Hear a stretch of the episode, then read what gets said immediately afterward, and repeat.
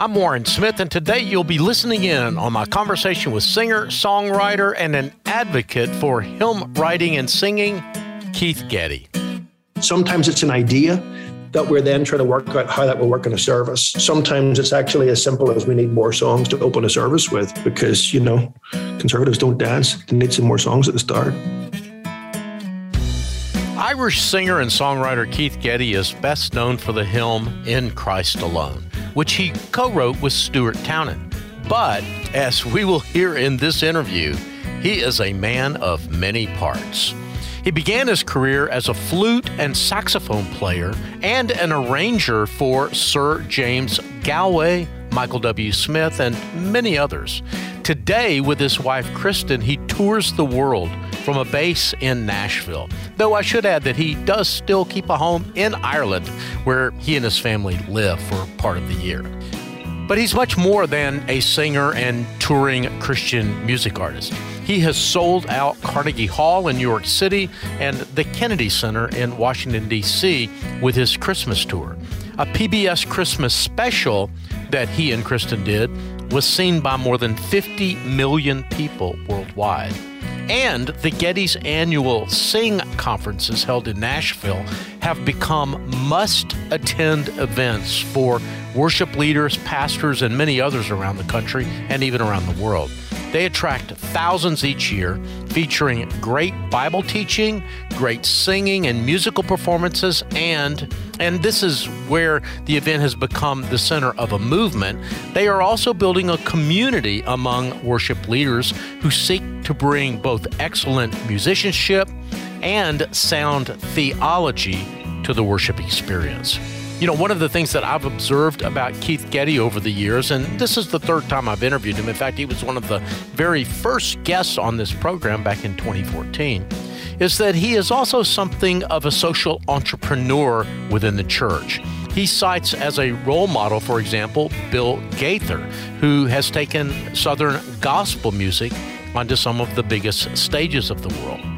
And Keith often collaborates with people both inside and outside the Christian music space, including jazz musicians John Patitucci and Kirk Whalum, and country stars Ricky Skaggs and Alison Krauss, in order, again, to bring gospel music to audiences that wouldn't otherwise hear it. I had this conversation with Keith via Zoom. He spoke to me from his adopted hometown of Nashville, Tennessee.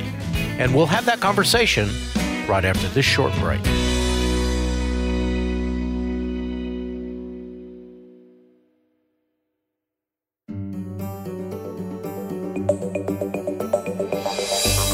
How We Live invites and equips Christians to propel faith into action. This free worldview Bible study will spark rich discussions about some of life's most foundational questions. These six videos from Summit Ministries offer life on life discipleship for churches, small groups, and families. Get free access today at summit.org slash listening in.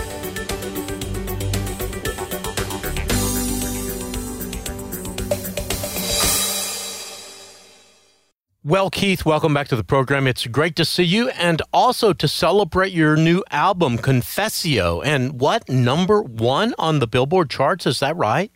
In the album charts, it obviously doesn't include streaming. So it's, um, but you know what? Our, our staff told me it and they wanted to celebrate yesterday. So I said, guys, you know what? You've worked hard. Let's celebrate. So we celebrated for all of 30 minutes. well, congratulations. I'll celebrate with you uh, at least for 30 seconds right now. That's a huge accomplishment. And, uh, you know, I want to talk about some of the individual songs and about your songwriting process. And in fact, you are interrupting a, a two day retreat that you have with your songwriters just to have this interview with me. So I'm grateful for that. No, it's great. Two of our writers, my papa, my boss, we're working in their new project. I'm pretty excited about it. So, um, but for Warren Smith, anything. Well, I'm grateful for that. And uh, let's talk about the album first. Tell me how it came about. And, you know, it's been a couple of years since you guys have produced an album. What's, uh, you know, why these songs? Why now? Well, it was we, have done an album each of the last three years, but it's the you're right, and it's the first album of hymns. So it really is just. I think you interviewed us the week after COVID started, when Christ Our Hope in Life and Death had just came out, and the hymn sings with the kids had just started. And uh, really, this is just kind of the hymn journey since then. So it's just hymns. They tend to be big, big gospel hymns looking at big subjects of life and death, and uh, but congregational songs. So we're, we're really we're really excited about it, and it, and it opens up uh, a few new doors as well. Well, you know, one of the things that I've uh, always admired, Keith, about you and your work is that it is super collaborative. And of course, I've gotten to know you a little bit over the years. I know you to be an extrovert and you love people and you sort of are, you, you are what I call a convener, that you're able to bring people together, both for work and for purpose. And, uh, you know, the fact that you've got you know folks in your home right now doing this songwriting retreat is an example of that. But you've got Skye Peterson on this, you've got Rend Collective on this. You know, you you give uh, Matt Papa and Matt Boswell, uh, Jordan Kauflin, and others uh, a lot of um, props in the, in the co-writing and the co-bylines and all that kind of stuff. Uh, tell me about that. What what is it about you that causes you to want to do that?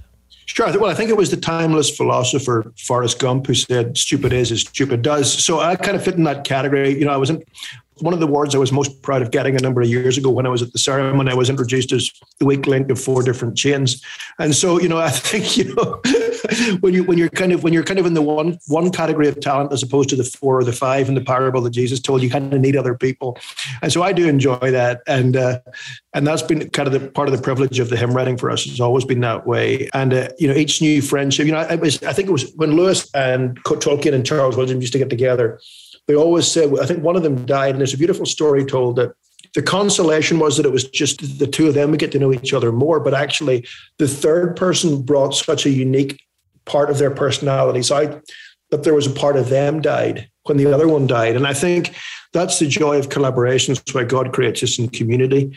And, you know, I've always been that way in part, quite honestly, because sure personality, but personality being an extrovert, but honestly, because I need other people. If God never wired me in a way that I could do the thing myself, and uh, and this project, you know, you know, the the, the whole our, our, the movement that our organization, the Getty Music Organization, and the Getty Music Foundation are involved in, is is a 2050 goal. It's when we've got a goal, we've got goals we want to hit by 2050, we've goals we want to hit by 2025. We've a, we've, a, we've a plan if I die tomorrow, and so it really isn't like being an artist more than being sort of my, my, heroes are neither artists like you know or entrepreneurial leaders rather ideologues so, so william wilberforce billy graham they're kind of more my heroes. Do you know what i mean? Because we, we believe if we can create and curate and publish great hymns on the whole sort of spectrum of the of, of the God of the Bible and the Christian life, and we can translate those into the twelve major languages of the world by twenty fifty, then then we've changed history. Do you know what I mean? That by the power of God, through the Spirit of God, and by the will of God. So I think with that target down the line, I'm just always trying to see how I can encourage people or or move along with them. And, and honestly, that's I get more of a buzz out of seeing our guys doing stuff than to do myself. Do you know what I mean? So yeah. It still is nice to write a song. I mean, you hear a song that somebody else writes, you still wish you'd thought of it first. Do you find that with a journalist article or yeah, book? Yeah, well, yeah, I do. I read things all the time where I say, "Boy, I wish I had written that." And yeah. I, you know, I, it's a, it's sort of this uh, because I'm a human. It's kind of yeah. this mixed emotion of of just admiration and celebration. You know that someone wrote something great, and also, you know, that why couldn't I have done that myself? You know, kind of a thing. You know.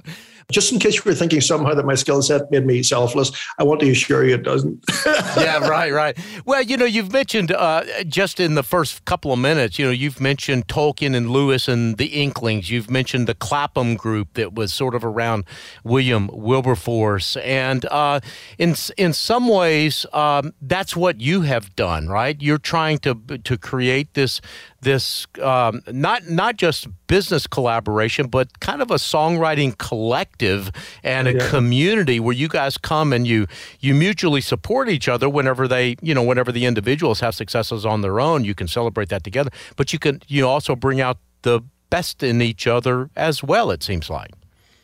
Well, that's the hope. I mean, that's what I mean. The, the sing conference, kind of the first time, as soon as that started, the guys all came and said, you know, let's let's create this kind of publishing collective, and so we we have done that. And it's been honestly, I, it's just a joy to be with all those guys. It really is. You know, it's a, uh, it's it's it's fantastic, and uh, they bring out the best in each other. Interested. I mean, even this album um, you know, we, we did a song called Rejoice in the Lord, which is a more contemporary opening song for a service. Well, the hardest thing for any of us uh, who are looking for more solid biblical foundations in our singing is we, we now have quite a lot of resources in mid tempo songs and slow songs, both in contemporary and in traditional hymns but it's finding songs that have a bit more energy um, that perhaps open a service or appeal to younger a younger generation or just cheer us up or are good or good to listen to in the car. That that's where we begin to struggle more. And so, you know, two of our team wrote this: uh, "With each breath He's given, praise the Lord." In these times we live in, we will praise the Lord throughout every season. I am sure of every reason And I looked at it, and I actually that that that brought about the song "Rejoice," and it was I got it by just, you know, I was talking to little Skye Peterson, who was talking about, you know, as a Gen Z kid and talking to younger Gen Z kids and then talking to my daughter and realizing that just the levels of anxiety they face. And uh, and it's hardly surprising given the things that eight year old girls and 12 year old girls and 16 year old girls are having to face. But then you go back 75 years this year, 70, they're doing a 75 anniversary this year of W.H. Auden's Age of Anxiety which of course Leonard Bernstein famously set the music to. And that was that was like 24 months after Hiroshima and Nagasaki, and looking at a new nuclear world, how everybody's anxiety levels had gone up. Well, of course, if, if Auden came forward 75 years now and saw kids, it would be just unbelievably up again. And then you go back again to the Apostle Paul, who is winning the prison, writing to the Philippians, and knowing he'll only ever get out, he'll only see daylight once again in his life, and that's to be executed. And he writes, Rejoice in the Lord always. And again, I say, Rejoice. Mm-hmm. Let your gentleness be evident to all that the Lord is near. And do not be anxious about anything, but in prayer and petition, submit your request to the Lord. And you know, it's interesting that you know when we go back, when we actually bother to go back to the old liturgies that that the, that, that the reformers and others and the church fathers gave us based on the scriptures, that's often a call to worship. In in evangelical circles I've run in, rejoice Lord always is going to say rejoice let your heavens, let your gentleness be evident. That's usually a corrective because you're getting nervous about your school exams or something, or because you're losing your temper. You know what I mean? It's actually a call to worship.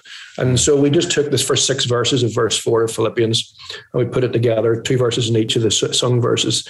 And that's been a really, again, it's, it's a slight twist. It's a bit more, it's a bit more raucous than we usually do. So we brought in the Rend Collective, who are the most, you know, classy group of thugs you'll ever meet, and uh, did a kind of a more sort of fresh, high energy version of the song. So that's that's one example of how collaboration with different groups, you know, has brought this kind of really interesting conclusion.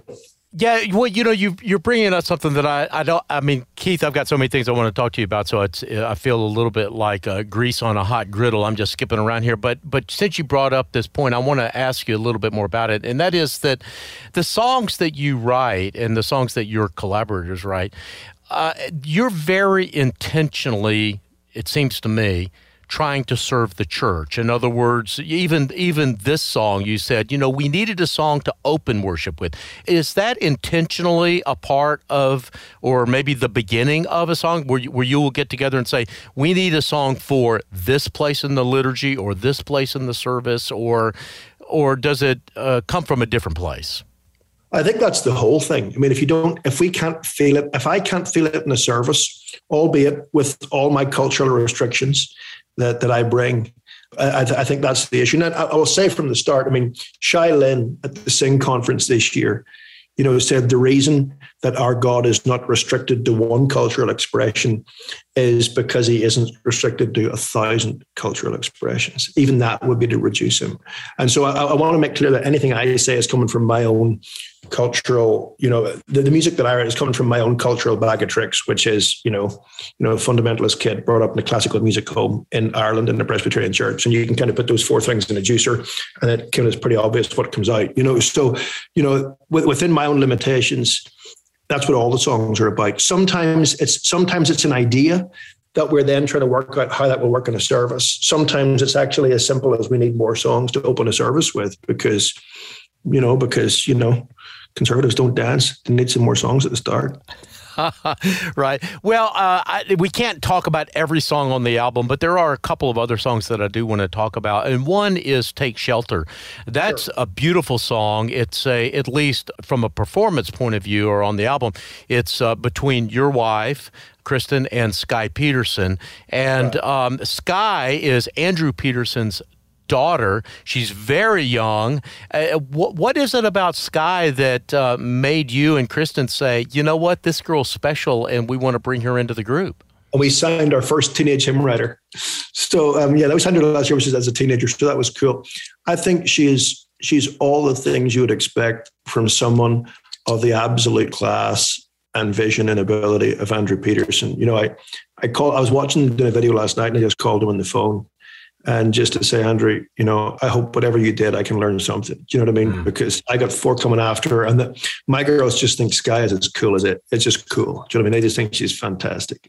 But you know, she's got this you know, this innate creativity. I mean, and she understands the loveliness of the gospel. I mean, she did a song at the Sing conference. Um, the Archbishop Foley Beach of the Anglican Church led us in a in a in a service in the, during the prayer section of the conference this year. And for the assurance of pardon, we dropped in a song there. And the assurance of pardon usually could have moved to the gospel or either something liturgical or evangelicals moved to something kind of very kind of just like gospel where, you know, we're made right again. Do you know what I mean? Kind of thing. And she took George Herbert's poem, Love Bids Me Welcome. Mm. Love still bids me welcome. And just that lovely turn of emotion that was still as richly theological, but was so much more inviting and so much more winsome. And I actually think the history of female hymn writers does that as well.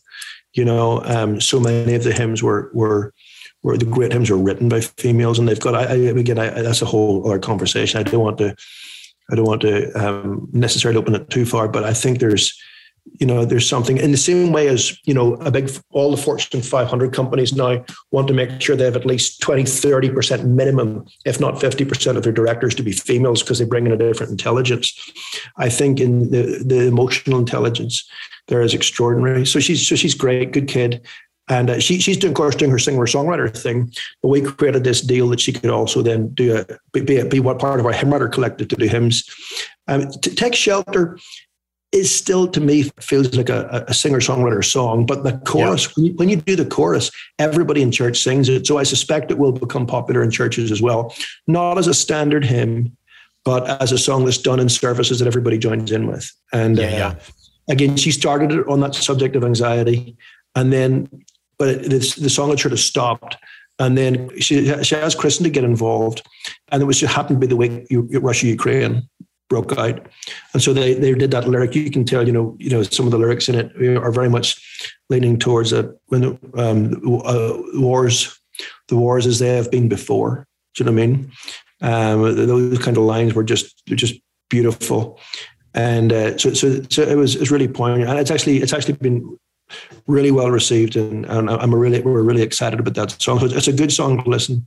It's a good song to listen to as well. Just yeah, well, and of course she's got a, a, a spectacular voice as well. I mean, I, I, don't know. I hear almost a little bit of Alison Krauss whenever I hear Skye Peterson sing. There's kind of this angelic wispiness to it that that. No, uh, that's exactly right. I, I hear that too. It's great.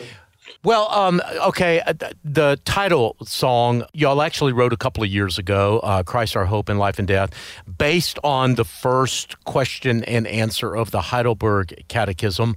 Once again, uh, coming from the rich tradition of the church, but uh, you know, I can tell you, Keith, in in my little church here in Charlotte, North Carolina that song, I wouldn't say it has usurped in Christ alone because we still sing in Christ alone a lot in our church, but we're singing that song a lot, you know, in our congregational singing.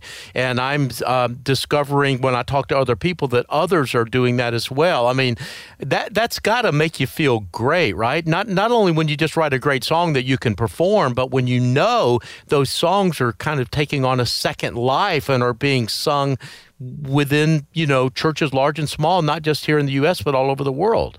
Yeah, that's within eight months. That song was our second biggest song in history, or say our history. So that's that's just been a real exciting thing. And they've come out during COVID, of course, was was was was good as well.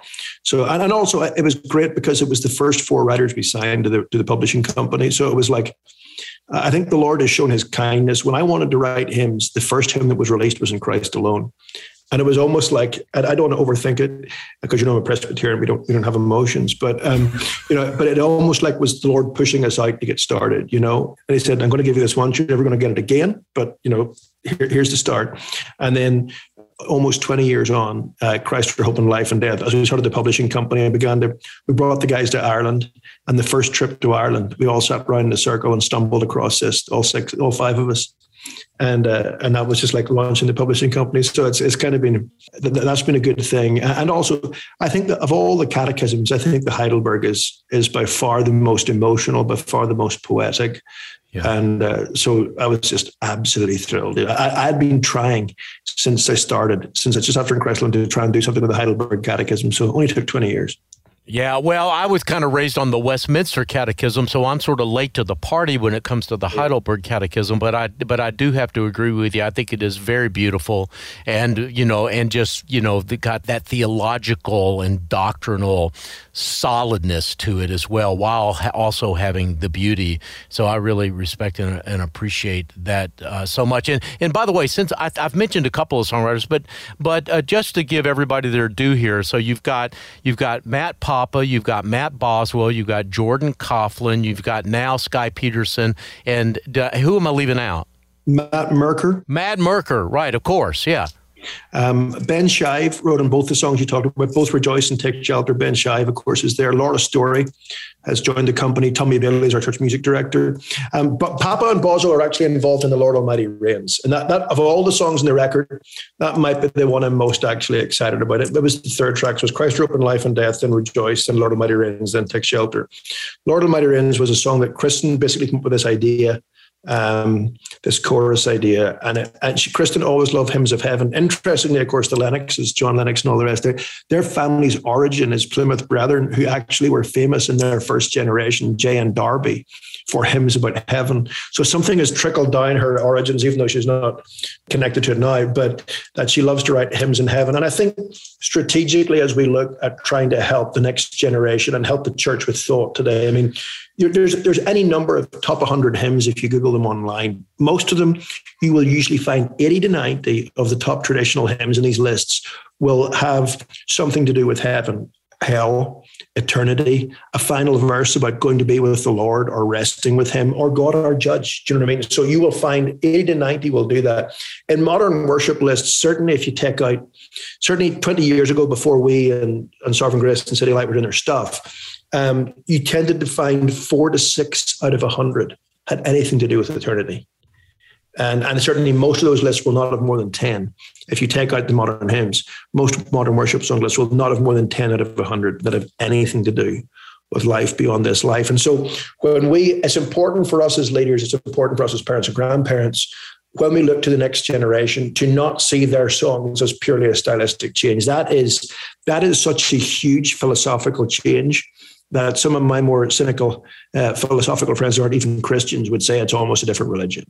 Hmm. And I think rightly so. Yeah. Well, you mentioned Ben Shive, so let me let me uh, pause on Ben for just a minute. I think a lot of um, our our listeners might know Ben as the keyboard player for Andrew, and also he does some production for Andrew as well. Uh, am I am I right, Keith? Is this the first time Ben has produced an album for you, or not? He did, he did the last three. He was involved in the last three. So, oh, our, our 2020 album was the Evensong, and you interviewed us in all of them. So I, I, it's obviously my fault. I haven't given Ben enough credit because you've you've given all three albums some game time. Uh, 2020 was the Evensong, the Helping People Sleep response to the Evensong. And then 21, we wrote our love letter to Ireland, which was Confessio.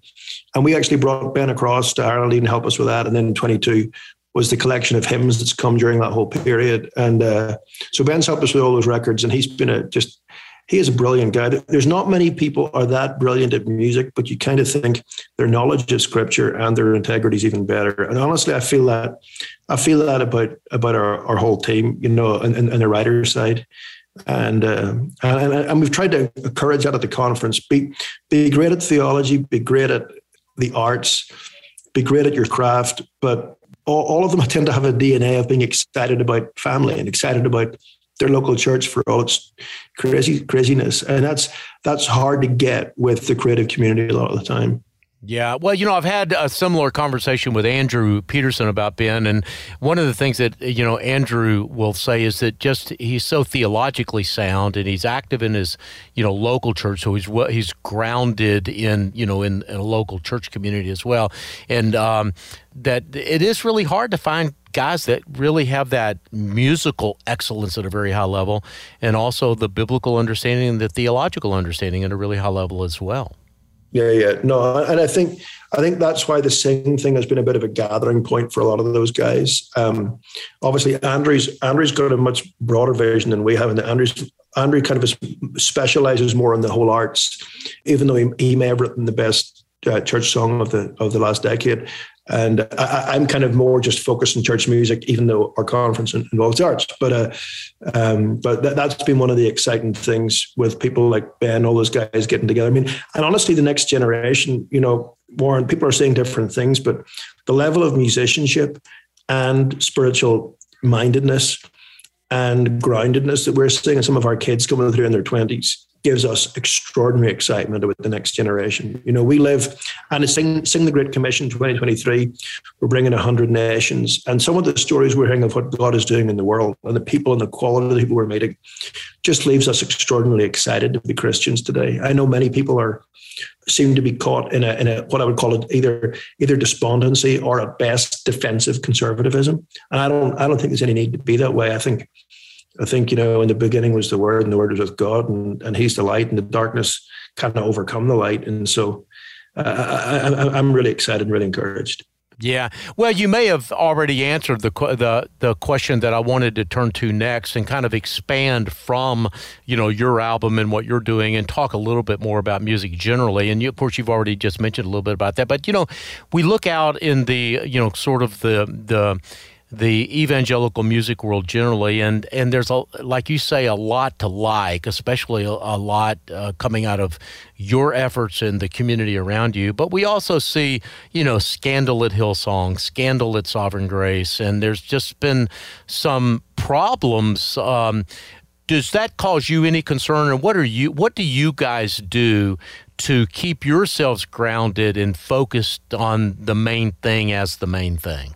Yeah. Uh, well, well, yeah. I mean, your job is different than mine. In my job, I never give it a second thought. I mean, I live I live 12 minutes from the center of Nashville, and I just I never give it a second thought. It's, it does not enter my reality.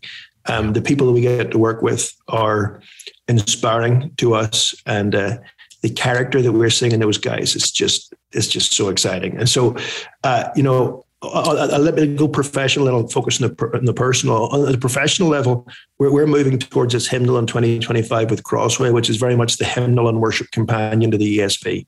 And uh, our whole team are, um, there, there, are, there are four areas in particular that we are so lacking in modern hymnody for the health of the modern Christian that the next two years is just a nonstop creative joy, but emotional slog to try and really work on that. And so our, our focus is very much on that. And uh, again, the four Sing conferences are really covering all the bases. So last year we just finished the liturgy one. Next year is the Great Commission, which is more the, a lot of the global stuff. The following year is the Bible with a, with a singing through a lot of the key Bible paraphrases, the Bible, and then and then 25 is the hymnal and the Psalter, which is finishing the Psalms. And so those things tell you what we're kind of working on as, as writers as well. So we're, we're pretty focused on that. And, and the Sing conference uh, being able to do that. Next year, Sing the Great Commission is three days. It's on the local church, the global church, and the future of the church, and being able to again, like like Wilberforce and Bach and all my heroes, were the guy and Lewis were the guys who looked forward and said, We've confidence in the gospel looking forward. Let's have a 50, let's of an eternal vision first, but let's have a 50, 100, 150 years and hope we can make a bit of impact. Again, so much of what I've seen of, of, of Western conservatism, Western church life, even the Reformed Church, is so concerned about conserving that they conveniently don't have time to face the issues that are actually coming down the pike at us. And so we want to be able to do that and do that with, with the confidence that, that the gospel gives us. In terms of personal, I'm a young guy. My oldest kid isn't even a teenager, so I don't I don't feel of that much expertise. But I think a, a, lot of it is built around you know the, the quality of your, your prayer life, your prayer life with your wife, your marriage, and uh, you know I, I do believe this. I do believe two things. I do believe that if I am not singing and reading the Bible and praying with my kids every day, I have no business. I have no business being in a church platform on a Sunday morning or writing hymns for the church. And secondly, if anybody was to pray for us, I would I would ask that they prayed a lot harder for the, the, the, mission. We have two mission fields we work with. One is four girls, and the other one is the global church. And I'd be I'd, much more concerned that I'm faithful with the four girls because if I am, however they turn out, then I believe the work we do for the global church will, by its nature, by the very essence of what it is, be be more authentic and more effective. Yeah. Well, I'm so excited about that hymnal coming out because I, I just love I love hymnals generally. And of course I've been to your home and I know you've got a bookshelf full of hymnals. Almost a thousand different hymnals here. And you know, to have a, a, a new hymnal, one that is you know that has been really poured over um, and really thought through, rather than just simply you know the the the most popular song that happened to be on the radio last week or last month, but one that has really kind of stood the test of time. That is so exciting, and of course the sing conferences, as, as you've mentioned, are you know taking their, their interim steps towards that 2025 release date. Uh, so walk me through a little bit more about what that process looks like. I mean, I'm guessing that if you're putting together a, a hymnal in 2025, you already know what some of the songs are. You've you've you've started started to identify holes that you need to write for or look for. Is that right? What's that going to look like over the next three years? That's exactly right. We're trying to give a, a, a, a worshiping companion for the English language primarily, and then get it translated where it is helpful to the global church. And uh, as obviously the, the, the, partnership with Crossway is very deliberate because it allows our two organizations to overlap in, in strategic ways and it's like you say it's what we want is i mean put it like this it's an expanded version of Kristen and I know the hymns we want our girls to know. Our church, when our church about 10 years ago ripped back to about 50, 60 hymns, it's not just over 100 hymns that our church do that they want our church to know. Our youth pastor in our church has here's the 50 hymns I want these kids to know by the time they leave me for college because it is part of our spiritual health is to is, is what we sing to the Lord. And uh, so we want to be able to give up to 500 hymns that we think, hymns and psalms that we think, I mean, obviously it covers all the psalms, but we want 500 pieces that, that we think can really help churches all over the West that we'd stand behind. Most of them, most of them were written between the first and the 20th centuries. But there are then there are then a group that are written in our century, and our century obviously will be the most popular century because um, that's the nature of being created in God's image. We want to create, each generation creates their new thing. Warren Smith, despite all that's been written, is continuing to write more stuff, and his son will continue to make movies, and the next generation will keep going on. That's just part of the game. That's part of what it is be made in God's image. I think the two things we're trying to add to the book are number one, really outstanding hymns. Very few of them ever come, but when we a few times we, we stumbled over them. So we're trying to write some. But then there are four categories that I would say that I would say really are in, need to be looked at at the minute. One is one is the singing of the Psalms because that is the Bible songbook. That is what Jesus used as his hymn book. That is singing Scripture itself. That is what the Bible said is the songbook. So let's start there. Uh, secondly, is we want we want to look at take the historic liturgies of the Christian Church because they, those have actually helped set up the balance and helped shape to Christian life and what the gospel is for people, and actually make sure we're well covered in all these things, especially around things like sin, especially around things like prayer. Those things are lacking. The third area is we are at a really interesting point in history. While, we don't want to um, lean on certain parts of our Christian history or colonial past, the English language has given us extraordinary hymns, extraordinary poetry by the finest poets. So many of the hymns that you like, for example, um, "O Sacred Head Sore Wounded," or "A Mighty Fortress Is Our God," or "O Lord," or "How Great Thou Art," or um, "Praise to the Lord, the Almighty, the King of Creation." These these these were these were never written in English, but the poetry is so extraordinary because people like Robert Bridges, who was the poet laureate to George V, who would have been Elizabeth II's great uncle, uh, but he, he was a poet was was a passionate Bible believer, and so the finest poet in England was creating these poems You know, you think of something that God moves in a mysterious way. Well, that's that's part of ordinary parlance. That's part of common parlance. That's part of culture. Why is that? It's because William Cowper wrote a hymn. When was the last time you heard that sung in church? I bet it was a long time. Yeah. You know, so we so we want to look at some of the best, the very best poetry and say, can we recover that with beautiful melody? And then the fourth thing is there's what you just call a number of really uncool subjects. They usually they usually lean to the mysterious side of God, the more sinful part of our nature, and where evangelicals have to think about others and not themselves. And those are those three areas are mysteriously lacking in our song culture. So psalms, liturgies, re- rescuing some of the best poetry and then taking what we call we call it the uncool club of of subjects we got to have a little of.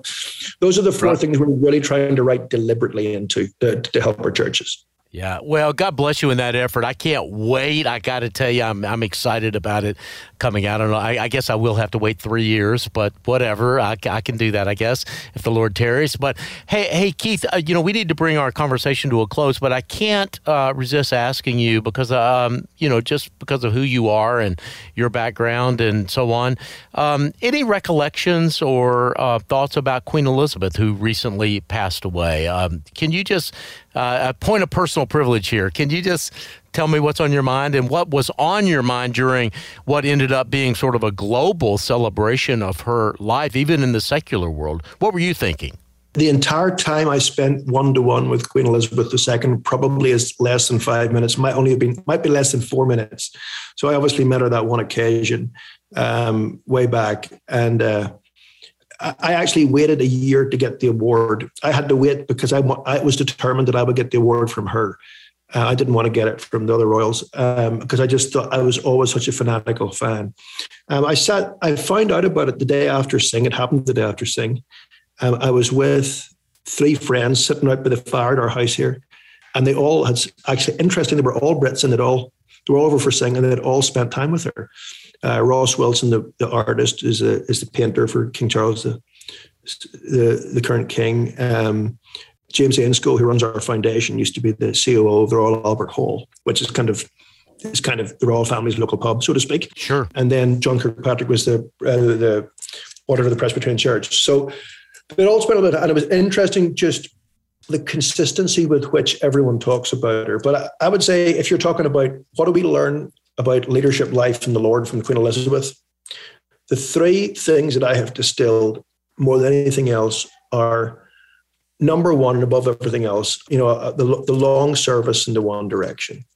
Do you know what I mean? That she she gave her life, however long or short, and a long service in the one direction finishes well. So that is the main point.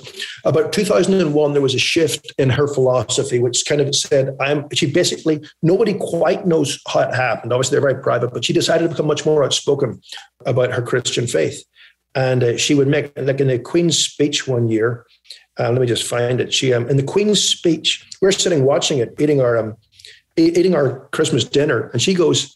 Although near the end of it, she goes, although we are capable of great acts of kindness, History teaches us that we sometimes need saving from ourselves, from our recklessness and our greed. God sent into the world a unique person, neither a philosopher nor a general, important though they are, but a savior with the power to forgive. Mm. much the Queen's message comes out with this. You know, I think uh, the, the second the thing I would say is she was a liturgical person. She was a she had Christian rhythm. She believed in the Bible. She believed in the prayer book. But the most amazing thing was she preferred Balmoral, her home in Scotland, and her local church there was Presbyterian Church of Scotland, which is Presbyterian, um, ironically for the head of the Anglican Church. But she went. The, the pastor there said she missed church twice in the last two decades. Now, first of all, she was 75 to 96 in the last two decades. Second of all, she might be one of the most under pressure people in the world between wars and diseases and uh, uh, family breakdown and media pressure and chaos all around her. She missed church twice in 20 years. I mean, that there, there's a liturgical rhythm to that kind of life that I think is extraordinary. And the third thing I would say as a leader, is people kind of paint her as being so good because she was so consistent when all around gave way. You know, when Britain was losing its empire, when the world was going to pieces, when her family were messing up and no matter what it was she stayed consistent and and that is that is remarkable but i think as a leader she actually proper conservative leaders should be visionary leaders. And I think that's what we're missing in the conservative church at the minute. That's what the reformed church is missing really badly. They think to be a leader is to be more sound than the next guy or to make a or to make a kind of an academic analysis. And they don't have enough vision for the next 50 and 100 years. Her two closest Christian confidants were actually John Stott and Billy Graham, which is a pretty good start. Her first of her 14 prime ministers was, was Sir Winston Churchill. Now, Churchill, for all his craziness, and he was crazy, still, when you look at his vision for the universe at going forward, he makes modern leaders look like pygmies, you know? And so she, she was around great leaders all her life. She surrounded herself with them. But she took, I mean, even to give you one, I'll give you the example of Christianity, but even to give the example of the Commonwealth. So she had to basically sit under in history, the basically the, the decolonialization of the world you know that's what happened and uh, she had the vision to say if i can go to these countries and i can shake their hands and i can meet their leaders and listen to their hurt and say sorry and apologize she was brilliant at saying sorry almost to a fault. Um, she actually was able to build this commonwealth of nations this kind of alliance of countries who share common systems of education and healthcare and culture and actually build relationships where most most colonialization reaction has been a negative thing in the last century, and some has been for Britain, but largely she has kept the Commonwealth together as functioning countries, even though they're all independent. So she had a hundred year vision, as well as just being this kind of, you know, straight laced oldest child who always did the right thing. So that'd be the three things I'd say Christianity, uh, growing old and growing better, kind of a liturgical life, and a conservatism that actually was visionary. You've been listening in on my conversation with Keith Getty. His latest book is Sing How Worship Transforms Your Life, Family, and Church. He and his wife Kristen have produced more than 25 albums, including the recent Evensong, a collection of hymns and lullabies at close of day, which came out during 2020, and Sing Global, live at the Getty Music Worship Experience. That came out in 2021. Their latest album is Confessio. It features Ricky Skaggs, Kirk Whalum, and Alison Krauss. The album was recently nominated for a Grammy in the Roots Gospel category. I should also mention that last night, December 15, Keith and Kristen Getty played their annual Christmas show to a sold out audience at Carnegie Hall in New York. A couple of quick notes before we go. First, if you're new to the program, check out the Listening In archive. I've done about 500 long form interviews over the past nine years for World News Group, including, as I mentioned earlier, other interviews with Keith Getty. I've also interviewed frequent Getty collaborators, including Phil Keaggy, Andrew Peterson, and the jazz great John Patitucci. To find these interviews or any of the others in our archive, just go to the World News Group website, that's WNG.org, and use the search engine to explore. Listening In comes to you from World News Group, and this program is just one of the many podcasts and publications available. To find out more about our complete family of products, visit WNG.org.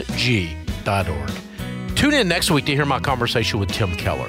Tim Keller has a new book out on forgiveness that is already having a big impact both on people's lives and on many public conversations that we're having today where forgiveness is badly needed. It's an important book from one of the best known pastors in America. I think you'll find the conversation nourishing. The producer for today's program is Paul Butler. Johnny Franklin is the technical producer. I'm your host, Warren Smith, and you've been listening in.